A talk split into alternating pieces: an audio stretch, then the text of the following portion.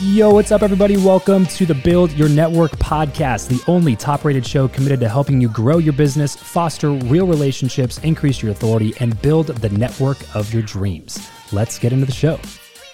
What's going on, everybody? Welcome back to the midweek mashup. If you're new to the show, the midweek mashup is our chance to put together some of our best guests to talk about one singular topic. And this week, the topic is marketing.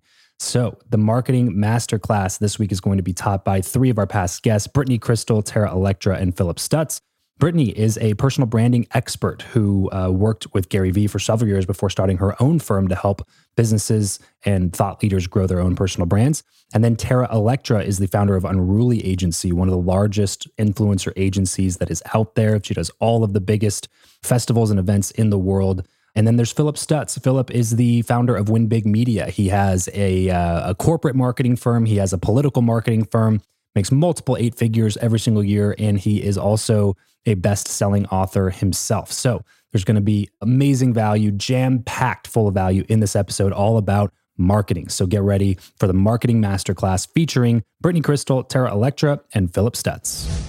So you decide to go learn from the master of social media marketing, Gary Vaynerchuk. And so, talk to us a little bit about how you got involved there, what your main responsibilities were, and uh, and then what it was like, you know, working for Gary. Because I mean, that's still kind of early days of Gary, right? I mean, like that was like right when he was coming out with Jab Jab Jab Right Hook. Is that right? So it was after that. So I took the job at Vayner in 2014. It was the first job I had as an as an adult. I just want to say where I didn't have to ask to go to the bathroom. Like that blows people's minds. I had to ask to go to the bathroom. And so people yeah. ask me about working for Gary because that will come in a little bit.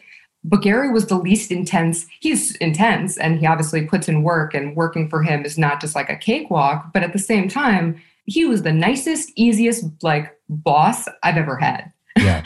and yeah. so props to him for that. So like that kind of thing, like I was so used to it. So I took the job as a project manager in the LA office. And really the hub, there were 30 people in that office. The hub of business was based in New York. That had a few hundreds of people there. And, and that's really where the business was, where Gary was based.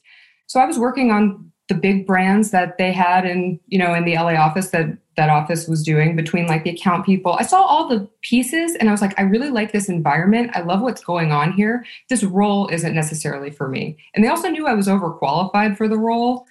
But like it was like one of those things where I was like, I was just happy to be there. I was happy yeah, to right. learn. At that point, I was already interested in kind of tech and marketing and thinking I wanted to build my own thing. I just didn't know how.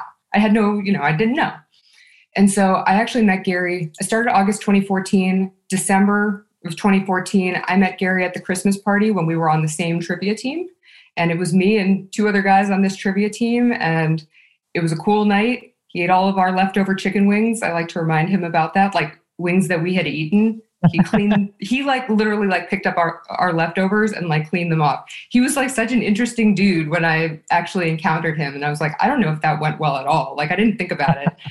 And then the next month he came back and he was doing one on ones with everyone in the office. And he was like, You're overqualified for what you do. What do you really want to do? And I thought I wanted to invest his money because I glossed over this, but I used to play poker and I just like have a sense for people. I thought I wanted to like invest in help him invest in like his seed fund or something. And he was like, I think, why don't you look into like growth hacking? He gave me some things to like think about. And then he was like, Would you ever consider moving out to New York? And I said, I've lived in New York, like maybe it depends, you know. And so over the next, I'd say six months from January up until June, when I got the offer to move, we just kind of went back and forth. And everything new that comes out of Vayner starts with him, starts in New York. And in June, he was like, I'm about to get really serious about my personal brand. His next book was going to come out, the hashtag Ask Gary Vee book, and that was in 20. That was going to release in March 2016. So we're having this conversation summer of 2015. He's like, move out, give me a year. I'm going to get really serious about my personal brand. I think you know something, come out. And so in my head, I'm like, that's my MBA. I'm going out there for a year. And at the end of that, I'm going to learn everything I can. And I'm going to, my idea was I was going to pitch him like a startup idea. Like that was my thought. I was like, I'm just going to learn everything. And like, I'm just going to go out there. I didn't want to go back to New York, but I'm like, it doesn't matter. Like, I'm going to be working all the time anyway. And basically, I moved out there October 2015 and it was early days of the personal brand team it was like six to eight of us and we are working on the you know we're blowing up the show and like i had to learn how to optimize on every platform and everybody had like it was very small startup but I got to learn all of the aspects of building out a personal brand. I saw like the impact that he was having because I really wasn't a fan of his prior. Like I didn't know him, but he was at the end of the day, like all these people are just humans, and he was having this massive impact. And it was like early days of influencer marketing, and I had to find these influencers to hold his book, and I was reaching out to them, and they were all like, "Oh my gosh, like he's changed my life. Crush it changed my life." It was just blowing my mind. And I didn't expect to love it, but like three months in, I went to him and I was like, I know you're building out the personal branding arm of this agency. I want it, like, I want in on that. Like the personal brand thing just like hit home for me the way that working on the big brands just didn't. Like sure. humans do it for me. So that was like my like light bulb moment of like, oh shit, there's something here. Yeah, right. So you end up obviously working for him for a little bit longer there. What was the what was the deciding factor in not working there anymore? There were a few things. For me, freedom. I wanted to be remote. I wanted to travel. I wanted to live my life. I wanted to decide which clients I took on, who I didn't take on. It was it was really more of a lifestyle thing. I'm not an yeah. office person. I knew yeah. that. My husband had the remote capability. I'm I was always, and this is probably a little bit of a thorn in my side from always. It's like if I do my work, why do I need somebody to watch me do my work? Like if I get my shit yeah. done and I do it well. In an office in a team dynamic with certain types of teams and someone else's business, you can't do that. So there yeah. just came a point where it's like, well, I'm going to have to, like, there's no other alternative. Sure. You got to so, feed, feed the inner entrepreneur. Yeah. But before, I didn't know for a fact if I could replicate it yet. So what was great is that afterward, here he was already a personality. He's very comfortable on camera. He's an extrovert. He had been practiced at that point being on camera for over a decade. So I needed to see if I could take somebody who was not as interesting or maybe not as much of a personality in an area that maybe wasn't as sexy and produce them and take their brand and do something with it and how that worked and all of those sorts of things. And so I was able to do that, you know, somewhat with with Vayner and then I was able to leave when a lot of those actually a lot of those clients kind of knew that was where I was going anyway and they wanted to to retain me. So I actually was able to kind of bridge the gap between Vayner into something safe where I was just on I was actually on the other side sure. from people who were working at Vayner. And then on that path is when I started realizing all these other things yeah. that we'll get to. Awesome. Awesome. Okay. So let's go ahead and get to that then, because I want to, yeah. I want to get into a little bit of the meat here. So top three things you learned about personal branding working for Gary and now doing your own agency where you help a lot of people build their personal brands. So very, here's the thing is one thing I've learned working with all of these powerful people is they are human. And that's also one of those things where it's like seeing it firsthand, it's like it is possible. And I think that was like the biggest, like most mind blowing thing was that it's, it is possible. It's possible for literally, I see possibility for anyone everywhere at any time. And so that was super exciting. And I think it just took a shift. People always think that Gary was the moment that that changed my world. Gary turned he turned on a light bulb for me. But what actually changed everything for me was starting my own podcast. That so I left Vayner May 2017. What changed the game for me was starting my podcast in October of 2017 and creating my own personal brand and my own content. So like Gary, like a like I will always give him his respect and his flowers on that. Yeah. But he didn't, I wouldn't be in business now if I didn't take that and run with it and do other things with it and create my own content. So it really is about putting yourself, putting yourself out there and being yourself. And what I loved about him and everyone that I've worked with and for, it's like I don't work with people who want to be Gary. You can't be Gary. You can't, you're going to be a second rate. It, it doesn't work. Like you have to be right. yourself. And so all those people, the reason it works for him is because he's being himself. Like that's, that's his thing. Him. Yeah, right. Exactly. And so that's why these other copies don't work. And so even going into my own brand, one of my biggest regrets is not starting the podcast sooner. Um, I think about that. I, out of all of the business things, I'm like, I wish I'd started it sooner, but I didn't want to start it when I was at Vayner. I held myself back from it. But that was the game changer. And it's like that did everything for me. But I had the, I was able to build up the confidence by have by like working with him and then working with these other people and being able to replicate it and then I didn't have a course yet. And then you're like out there, and then I'm meeting these other people and learning because he doesn't do the course thing. And so. I had to learn like what business model works for me that I can have the freedom, that I can make money, that I don't need to be exchanging time for money and doing clients because I was still like in the so in the weeds of how to make and making content for people. I didn't want to be doing that anymore. I want to be making my own content and teaching right. people how to make their own content. I wanted off of that completely. And so that was a journey on its on its own too. Yeah, no, and that's something I really appreciate about you is that you actually went out and did the thing that you were doing for other people. Because uh, that's something something that I look at, especially like in content creation and stuff.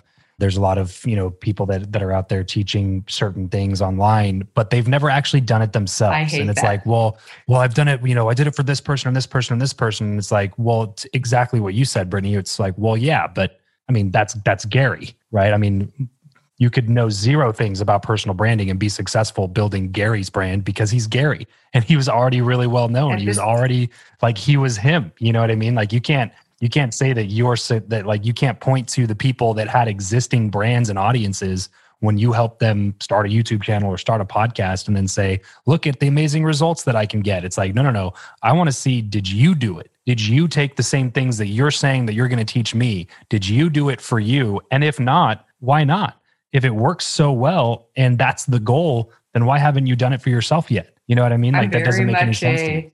100%. I'm very much a put your money where your mouth is kind of thing. I didn't feel, I didn't even feel right advising people. And that's the thing also when you're consulting and when you do have clients, if they're not doing it and they're not listening to you, a part of my impetus was like, well, if you're not going to take it, like I'm going to show you.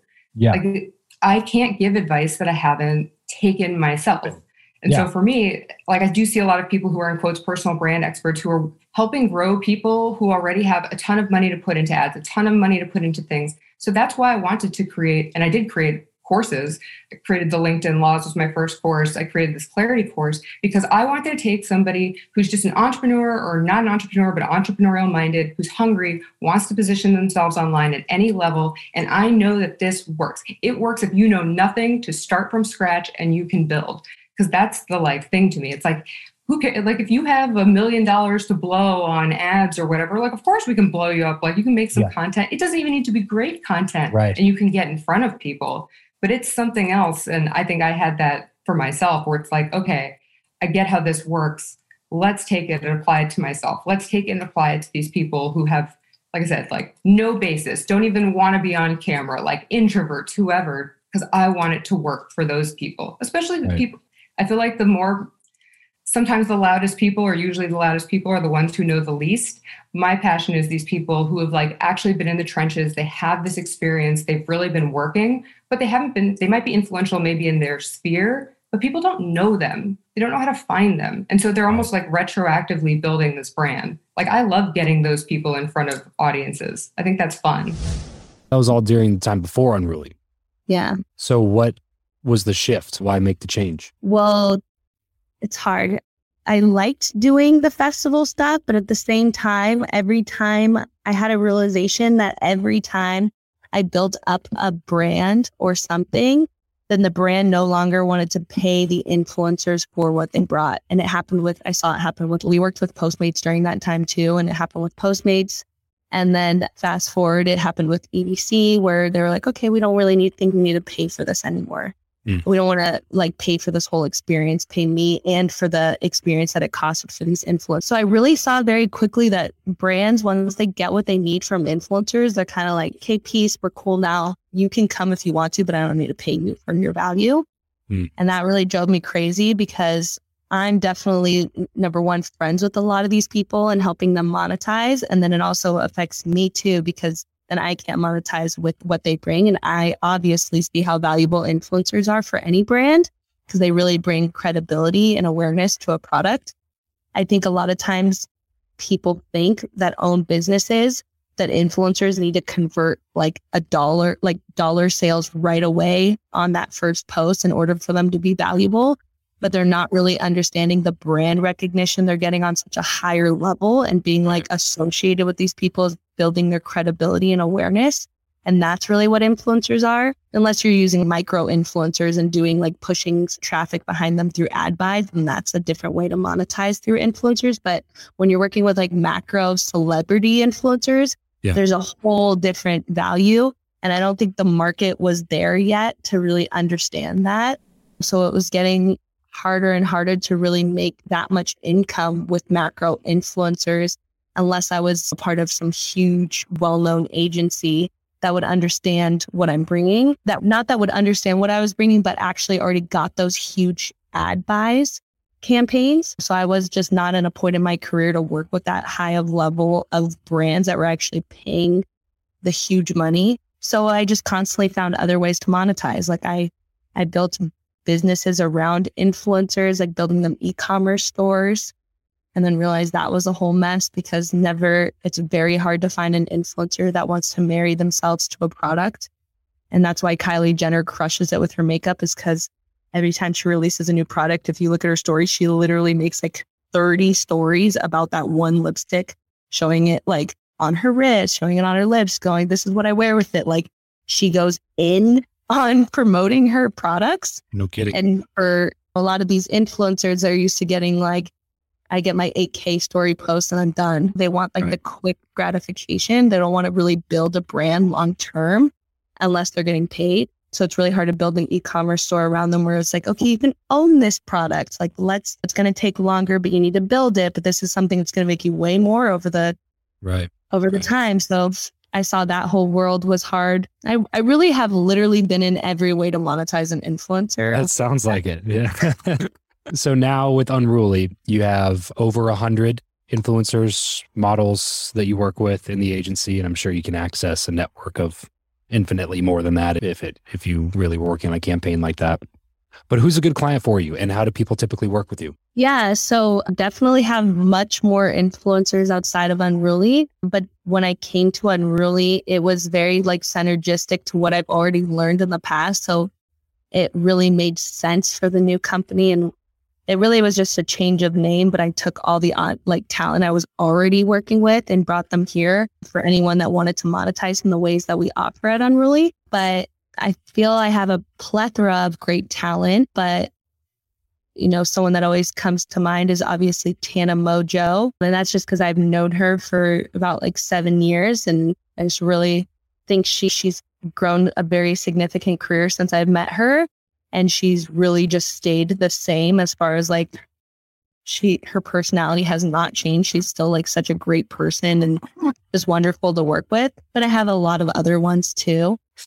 So who's spending money with you guys then? Like if you're talking to a group of business owners or people that are that have budgets uh, for marketing and maybe they haven't considered influencer marketing, what types of, of businesses or brands would you recommend taking the plunge? I think once you start getting to the level of like a, a macro influencer, because I think that's where I specialize in, I'm not really focused on micro influencers. Mm. If anything, I constantly am like getting bigger and bigger influencers. So it's just a whole different ballgame when you're working with celebrity talent. As I mentioned, they do get paid a lot more, but at the same time, I do think their value is just getting given to a brand in a whole different way. So you have to be at a certain stage in your company before you even open the doors to that level. Otherwise, it just doesn't make sense. For an example, if you're like a new startup starting out and you're like, oh, I really want X big influencer on my brand and it's going to change my, the whole game of my new ecom business I just started or something like that. It's just not.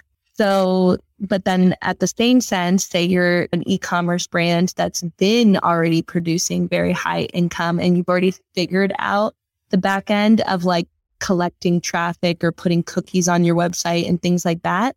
Yeah. Then I would say if you're producing revenue and you have the money to spend to open up to macro influencers, I think it's a smart thing because at that point you get to utilize a macro influencer to like hold your product or create content with your product.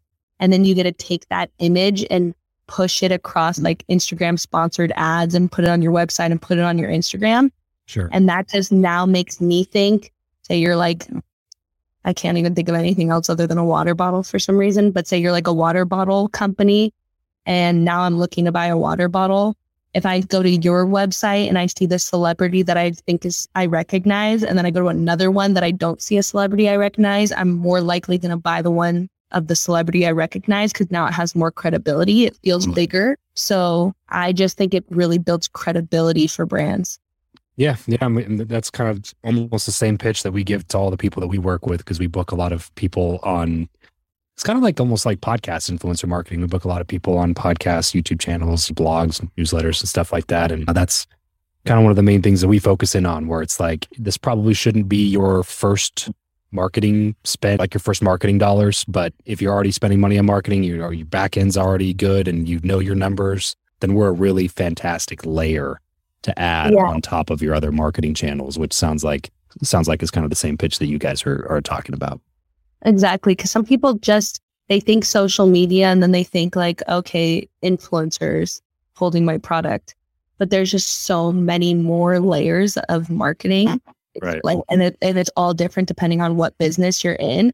So there's just so many more pieces to the puzzle. And I think that it just comes down to obviously it's a science being able to monetize any product hmm.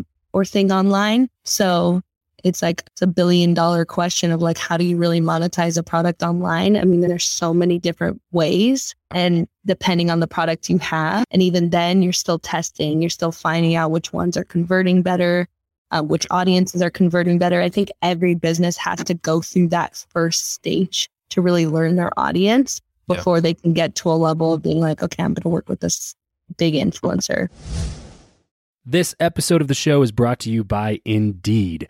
We are driven by the search for better. But when it comes to hiring, the best way to search for a candidate is not to search at all, it's to match and match with Indeed. If you need to hire, you need this platform, guys. I'm telling you, Indeed is your matching and hiring platform with over 350 million global monthly visitors, according to Indeed data, and a matching engine that helps you find quality candidates fast.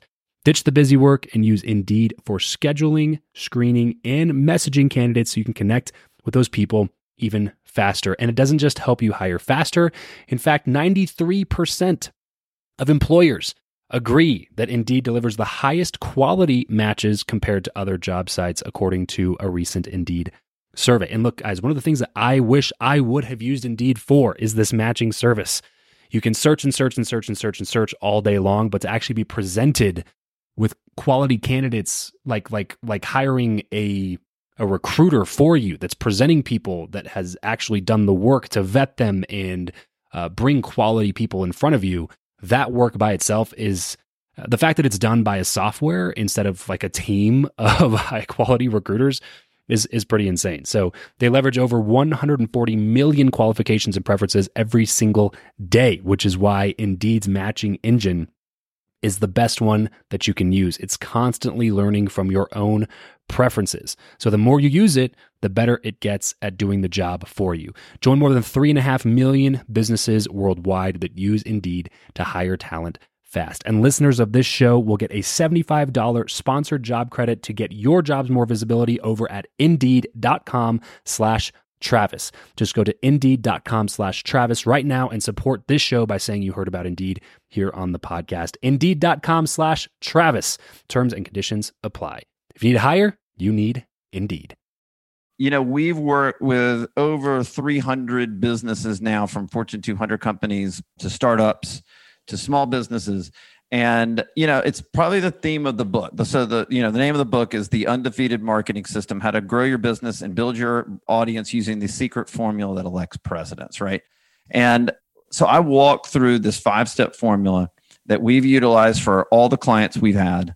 And everybody that's followed the formula not everybody follows it. Some people you know like get impatient or I call them the interested versus the committed. The committed follow the five steps and they all grow. And the interested are like the shiny object entrepreneurs that go, Oh, that is really interesting what you do. And then they get interested in something else the next day. Yeah. So I'm not talking about those and I don't work with those anymore.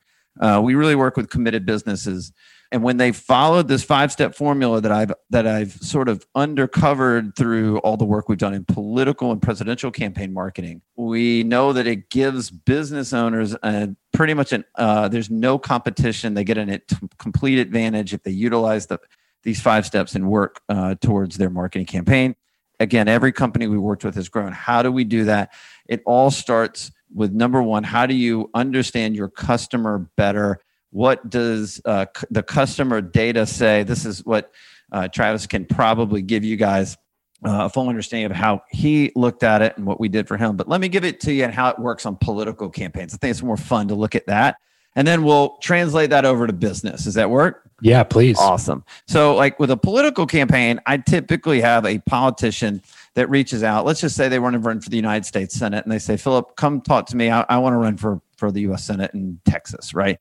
And so I'll sit down with that candidate. And I, first thing I say is, what do you want to run on? What are the issues you really care about? And inevitably, that egotistical politician says, I have 25 things I want to talk about to the public. And you go, all right, all right, all right. No, no one wants to hear your 25 things. Like, we really got to narrow this down. But what I want to do is where I find, a, I want to find alignment between what you care about and the voter. And so this is a very elementary way that we do this. We do um, explain it. We do it much more sophisticated. On I can't describe the the level of sophistication we utilize, but we go out and we do a survey in the field of voters, and we figure out what do the voter what issues amongst those 25 issues. We're going to go test all 25 issues and figure out what issue rises to the top for them. What issue is so they're so passionate about that they will vote for that candidate regardless of party, regardless of anything else. We know that if we run a marketing campaign for that candidate on these one or two issues, that that's going to put us over the top. And so what we do is we find an alignment between what the voter cares about and what the politician already cares about. Does that make sense? Mm-hmm, mm-hmm. And so for us, that's the first step. The second step for us is then we build out a strategic marketing plan for that politician. I don't want to build a plan until I know where they have alignment with the voter, right? And if you're a business owner out there right now, just uh, you know translate that into customer, right? Yeah. And then I'm going to go rebuild in the customer sense. I'll rebuild, or with a politician, I'll build their brand.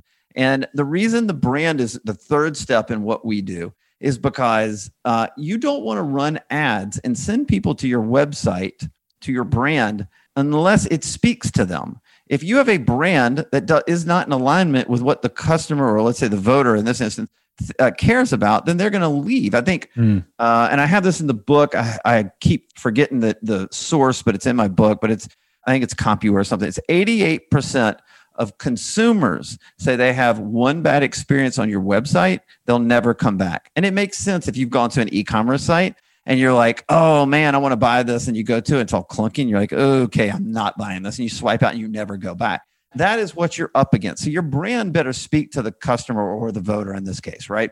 The fourth step for us is now we know what the data says. Now that we have a plan of alignment, now that we've built the brand, we're going to go test those two messages many different ways, 20 different ways. Like it's not, you know, I always hear from marketing agencies, hey, we test, we test, we test.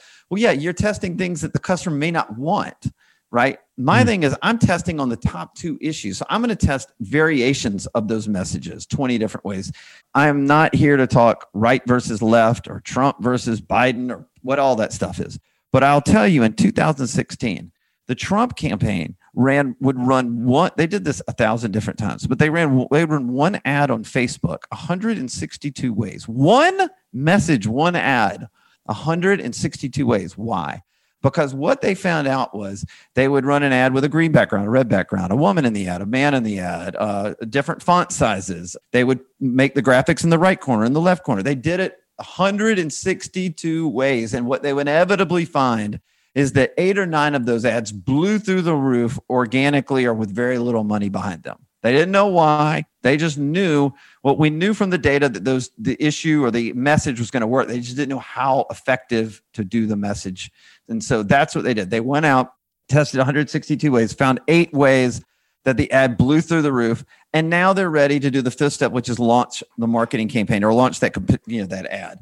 And you don't do that until you've tested everything and you've backed everything up by data. I think that's the whole foundation of what you're trying to do when you're talking about a business, it's the same thing, Travis. You're trying to figure out, right?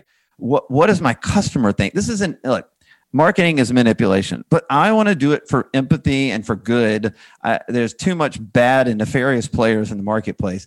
I want a, a business owner to say, I care about my customer. I need to know what they care about, not just what I want to tell people about my product or service. That's the whole key to this whole thing. Like, as a business owner, you're a business owner, I'm a business owner. I love telling everybody how great my business is. I'm proud of what I built, but that may not be what the customer cares about or the mm-hmm. client cares about. So you've got to figure out a way to find that alignment. Now, in the way that we look at the data, which is more specific to probably this conversation, that's step one. We built a, a partnership with the largest data collection, analytics, and AI company in America. And the projects that we do for our clients and did for you was we have a database of 200 million plus Americans, 550 million plus connected devices. We are tracking 10 billion with a B, 10 billion online purchasing decisions every day, and a trillion searches. And what we do is we overlay your customer base or a lookalike, or we put a pixel on your website and we track we grab their ip address and we track those movements of those people for the next 30 days but we can also go 90 days in the past 100 days in the past and then we get this massive profile where we can tell the business owner the top values in life of their customers or clients we can tell them the social media platforms they're on in a chronological order we can tell them what shows they watch what books they read what magazines they read how they consume media the apps they consume tell them everything about their customer. So before they go out and spend a bunch of money on ads, they know exactly what the customer cares about and they can tailor their approach that way. We've just yeah. always done this in politics, and I'm just translating these principles over to business. The key is there are no other business marketers doing this right now. None, 0.0, other than me. Yeah. And so I'm like screaming from the hilltops, like, guys, you got to do this smarter because ultimately I don't know if you ever read the book by Jonah Berger called Contagious. Uh, mm-hmm. He's from the Wharton School of Business. He said we are seeing up to 10,000 ads a day, offline and online. Up to 10,000 ads a day, online and offline. Wow. It's insane. So if you're a business owner or marketer out there, you got to break through 10,000 ads a day. You're not just competing, if you're selling bikes, you're not just competing with other bike makers. You're competing with food companies. You're competing with shoe companies. You're competing with everybody yeah. for attention and you got to break through the clutter. And unless you understand your customer, you'll never break through that clutter. And that's why everybody struggles so much with digital marketing now or any kind of marketing is because they don't understand what they're up against and it's a science. And, yeah. and I just figure out a formulaic system that I know works. And then I just wanted to put that out in the world. Yeah, that's what I tell people. There's just a couple people that I follow in terms of like blog posts and um, and newsletters that I actually pay attention to and yours is one of them and it's Thanks, for man. this specific reason because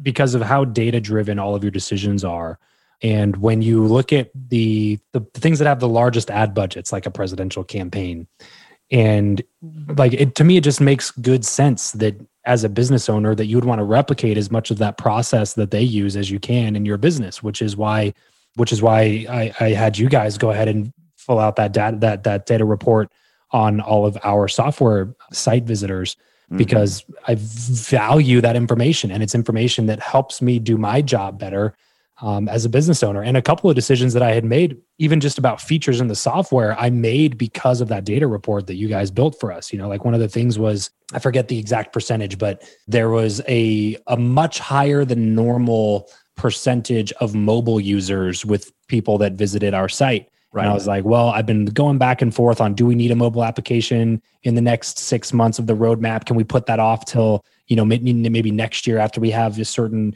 influx of users and blah, blah, blah. But when I saw that data, I was just like, man, I got to just meet the customer where they're at and give them what they want, which if most of their usage is going to be on mobile, it's a much better user experience to have it on a mobile application than it's going to be on a mobile browser. So we went it ahead probably will save you money in the long run to meet them where they at immediately rather than going six months and realizing you lost business by not meeting them where they're at that's the exactly right? especially if you're going to spend money on marketing right you know like if, if you're going to spend money on market like i always liken it to um, a bucket with holes in the bottom of it you know what i mean like if you don't have a way to make sure customers stick around it's like turning on the faucet even though there's holes in the bottom of the bucket as soon as you turn that faucet off there goes the traffic. It's just going out the bottom of the bucket. You know That's what right. I mean? Like you got to repair the bucket first and then worry about turning on the traffic. Hey, hey, thanks for listening to this episode. That's it for today. As you all know, this show is completely free. Our only ask is that if you found anything valuable in this episode or in any of the episodes that you've listened to, then share it with somebody else and leave us a quick rating review in whatever platform you're listening to right now. It would be super, super helpful for us. Uh, so that's it for today, guys. Thanks so much for tuning in. Catch you next time.